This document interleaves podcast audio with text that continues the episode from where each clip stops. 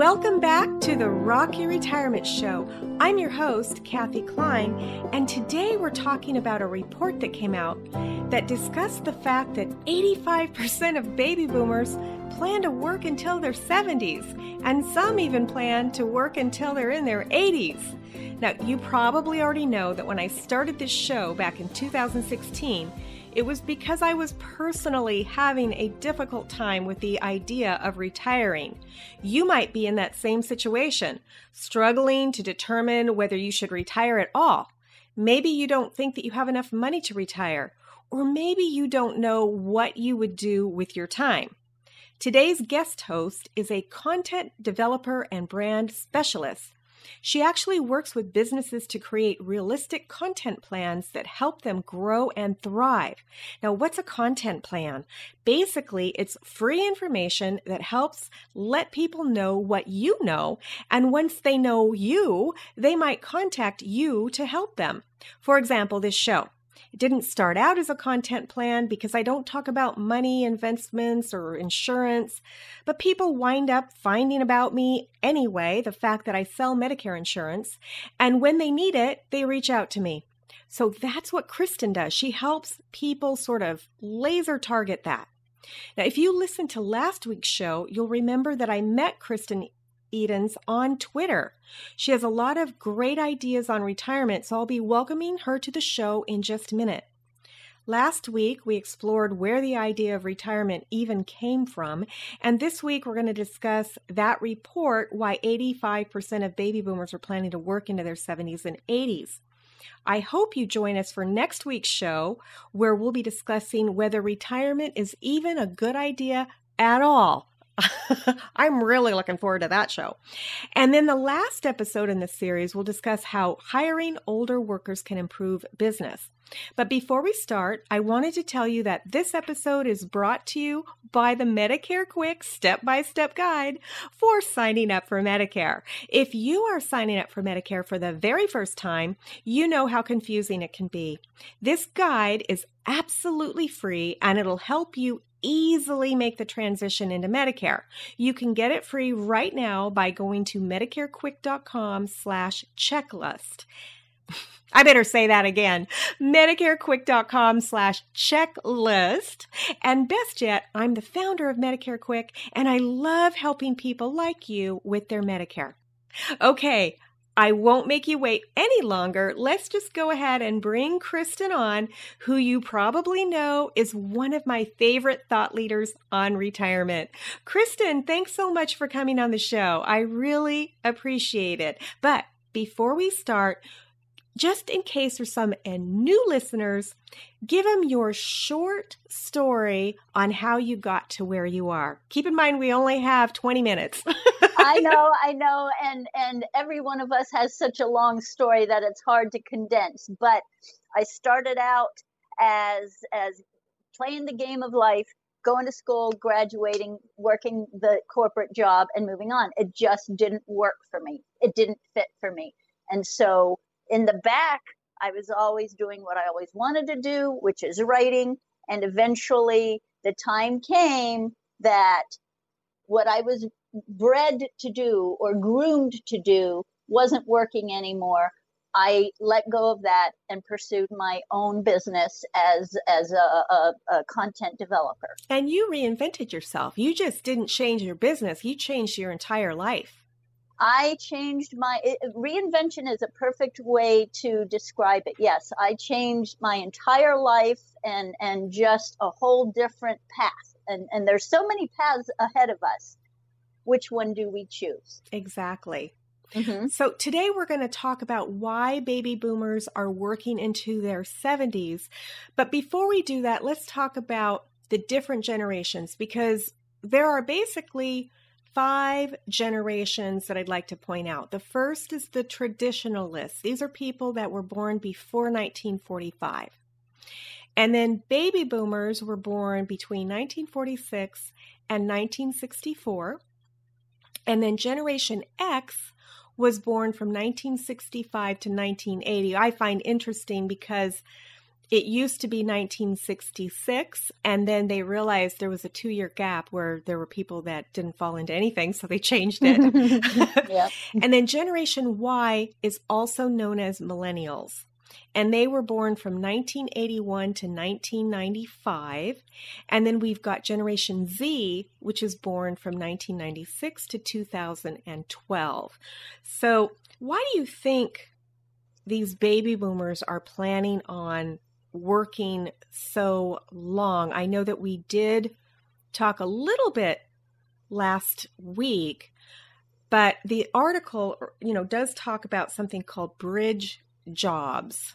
Right. And I'll just give you a couple of examples to the listener. I'm, I'm sure you know what these are, but bridge jobs might be something like teaching, social work, counseling. Basically, it's a bridge between full time work and retirement or a temporary short term job right after your full time career.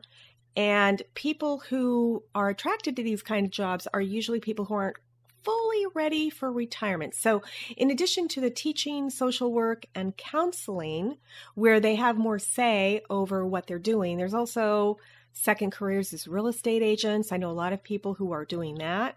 Maybe driver, you know, driving. Like right now, you you could you could go online right now and get a job at Uber or Lyft and use that. Also music. Okay, I know several mm-hmm. people that are sort of dabbling in musicians and then what you're doing, becoming a writer. Right. And so, right. yeah, so what do you think about these bridge jobs? I think what you said already is reinventing ourselves. So those bridge jobs are we're looking at what we've done with our past 20, 30 years in whatever field. And we're, we, we're seeing an opportunity open up to us that wasn't there before, or it was tamped down because it just wasn't acceptable. Right. So we are looking at going into what do I want to do? What do I, here's the big question is what do I want to be when I grow up? right. Because it does, we are now allowed to ask ourselves that question once again. You don't have to be 10, 20 or 20 or on the verge of entering college or whatever. We're, we're entering a new phase. You know what I find interesting? This, this whole thing about teaching so I find it fascinating because you can get a job as long as you have a four year degree. You can get a job teaching English to people in China. Mm-hmm. And you can make like 20, 25 bucks an hour just sitting at your computer helping kids in China learn how to speak English. And it's not just China. You can, and this is never leaving your home, just right. on the computer. And I know tons of people too who will go overseas they'll go to the Middle East or they'll go to China, they'll go somewhere and, then, and they earn more money than $25 an hour. But then you've got expenses, you know, mm-hmm. too. You've got to mm-hmm. pay for, especially in the Middle East, I've heard that it's really expensive to live there. I think that's fascinating. It is. It is fascinating as well because we're allowing ourselves to open up the, the, the potential, the possibilities to the world, not, not, just your neighborhood. World. I mean, it's just crazy. Like you, you're writing, and people from all over are reading your writing, not yes. just yes, not just in your hometown. That's right. And what's fascinating, I have readers in Australia, in Ireland, in in uh, Bulgaria, and it's just fascinating to get responses from them. Hey, I live in uh, Bulgaria and love what you have to say because that those retirees or pre-retirees are experiencing the same thing. Are they? Yes. Yes. I thought it was mostly US where we had this issue with um, you know, nope. struggling to retire. Nope. Nope. In fact, let's see, another article I sent you was, uh, let me see, I have it. Okay, it was published from the Manchester Evening News out in England, and how older workers are filling a skills gap and so now they're they're looking at it too is because they don't want the older employees in England do not want to retire as well, but they're getting the employers realizing, oh wait a minute, we've got this wonderful pool of people ready and willing to work right us. and we'll talk about that in that episode. Yes yes. Yeah but why do you so we've got so many people that want they want to work. Mm-hmm. what do you think's going to happen to the younger people? You know the the generation x and the generation y and the generation z. Do you think it's going to be difficult for them not to be able you know maybe they won't be able to find a job because of this. That is one of the fears and myths that exist regarding that is there are a lot of job openings job availabilities and they're going to be looking for different classes of workers but it's not going to be limiting one or the other. Especially if you're doing a bridge job probably you know, well, like yes. if I get a job as a real estate agent, that's not going to prevent a young real estate agent from entering that field. If I get a job working for Uber, that's not going to stop a younger person from working for Uber, right? Or I, I, guess you're self employed when you're doing that. That um. If I'm writing, that's not going to stop you from writing, right? No. Because we're going to have different styles I'm going to write about different about styles, different voices, different areas of expertise, and it's not just writing, and it's not just Uber. And and it's interesting about what you say about the uh, the bridge workers is that Uber is becoming one of those popular bridge opportunities. So somebody's coming out of the corporate world, they want to fill their time with maybe being an Uber driver as they're pursuing other things, but it's just the ability and the knowledge to be able to do and choose. I have a friend who's an Uber driver, and she consistently makes a thousand a week mm-hmm. as an mm-hmm. Uber driver, and I'm like, yeah. "Are you kidding me?" And the thing, the thing about using that as a bridge job is think of all the people you get to meet and you get to talk to from all over the world driving yeah. them back and forth. And even where I live, I live in a 55 and older community now, and there are Uber drivers. You know, we're behind a gate. So I was thinking, I mean, not just a gate, we've got a guard. And people just can't come in. And I was wondering, well, how is Uber and Lyft going to handle that? Because because I currently, and I don't plan on, I don't have a car. So when I moved here, I sold my car. I thought, you know what? I don't need a car. I hardly mm-hmm. ever drove when I was in San Diego. And I'm just going to drive a golf cart. And so my husband thought I was crazy. I sold my car, used it almost paid for the move. Not quite. it was a um it was a plug-in Prius. So I bought it. It was quite a lot when I bought it, but I wound up selling it for $12,000, which is more than I would have gotten here in South Carolina. Because in oh. South Carolina, they don't drive plugins. Or if they do, I mean, there's nowhere to charge your plug-in. I mean, and the Prius does, you can drive gas. You know, it's not just, it's not just electric. But I thought, well, if I'm going to sell my car, I better do it in San Diego because I'm going to get a whole lot more money in San Diego than I would in South Carolina. And I never drive it my husband talked we talked about it for maybe two months before i finally he finally gave me the okay to sell my car and here i am with no car so i was thinking well how do i get if i need to go somewhere how am i going to get there and so i thought well maybe uber or lyft and we do have it even here in there are some uber uber and lyft drivers that live inside the gate ah very nice yeah so you know, I don't know how old they are because I haven't called them yet. I haven't had the need to it, but I'm assuming they're not 90. But who knows? I I I guess I wouldn't know until I tried it, right? Well, I interviewed two Uber drivers to get their input on this precisely, oh, and oh, you and did. they were both in their 60s.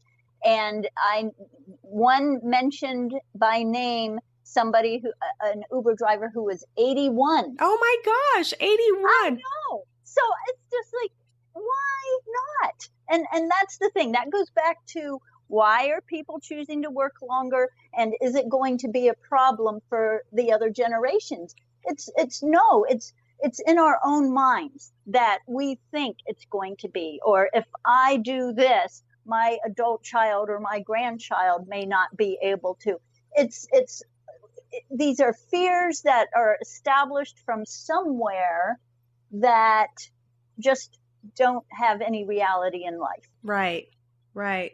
What else should we talk about? Let's see. What else was in this article? Oh, here we go. Even in this article, it says, I'm just going to read this because we should okay. discuss this. Mm-hmm. There are negative misconceptions around older workers that must be dealt with. One persistent idea is that boomers are standing in the way of younger talent moving up in an organization. In Deloitte's 2018 Global Human Capital Trends Report, 15%, that's one five, of respondents believe that older employees were, quote, an impediment to rising talent, end quote. You know, I really thought it would be higher than that. What did you think? It, it seems like that that would be a higher percentage of, of, of thought is that people believe that to be the case, especially with retirement age being 65 and people are refusing to retire or not wanting to retire that's why where that thought came from is that you're holding us back. That you're holding us back and there's this new wave of young talent coming in. You got to move out. But that's not true. It's just that myth. And here's the theory or not the theory here's the truth though is there are 14 million job openings available. Right. So, so there's got to be some for baby boomers and some for everybody else. go around. It's just those fears fears like this 15% of respondents re- respondents believe that older employees are an impediment. No just realize that there are more jobs than there are people available. And older workers might fall into different categories. You might want to work but maybe not full time i mean in addition to the bridge worker we've got some other um, some other types which we'll explore quickly because we're almost out of time. We've got the alumni workers the tenured workers gig workers encore workers and self-employment. So mm-hmm. alumni workers are people who they left and then they came back you know, right? Right. And you know i mean i've i've heard of that but usually i haven't heard a lot of that in re- retirement. Actually, no, I have. I've heard of people retiring and then coming back to work. Right, right. And it's like you say, though, they retire, they expect to oh, live the retirement, but then it's not what they thought it to be, or they're bored, or it's just not giving them the social interaction. And they realize, huh, maybe I could go back as a consultant. Or maybe a lot of them part time or something yeah a part-time. So that's and, and they go back to their their old job or their previous job and usually are welcome back because what the older employee brings is the wisdom the experience and mentorship. Right exactly. Now i'm just going to go over the others uh, real quickly because we are out of time. Yes we are. Go um, ahead. so we've got tenured workers which is phased. Basically these are the people who they want to leave a legacy behind in their organization. And so they'll continue until they feel that it's the younger ones can take over. Gig workers, they they just want to freelance. So they want to do a project at a time. I totally can can relate to that. And then encore workers, a lot of times they are doing volunteer work and maybe civic service and things that maybe aren't paying what a full time job would pay. And then, of course, we've got self employment, and that's what Kristen has, you know, Chris has done. Mm-hmm. So, um, so yeah, so next week we are going to be talking about whether we should retire retirement. So I hope that you join us for that episode. Kristen, how can we get a hold of you? Well, the easiest way to get a hold of me would be through my website, and that is www.kristenedens.com, and that's spelled K R I S T E N E D E N S. Great. And we'll have a link to that in the show notes as well. So thanks Great. again, Kristen, for coming on board. And for the listener, we'll see you next time on Rock Your Retirement. Bye. Bye.